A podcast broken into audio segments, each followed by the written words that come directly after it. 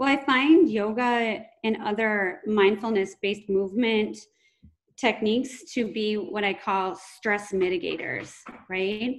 And they really help us um, protect our nervous systems from the effects of stress. We still are stressed, but because we have these tools to downregulate and manage and move, we are able to move through the stresses of life without the impact on our bodies and our emotional systems. So, for anxiety in particular, we want, as I just mentioned, the fight or flight response, right? Um, that's one of the responses. And another response is just complete shutdown. And in the middle is this beautiful window of engagement and presence and performance.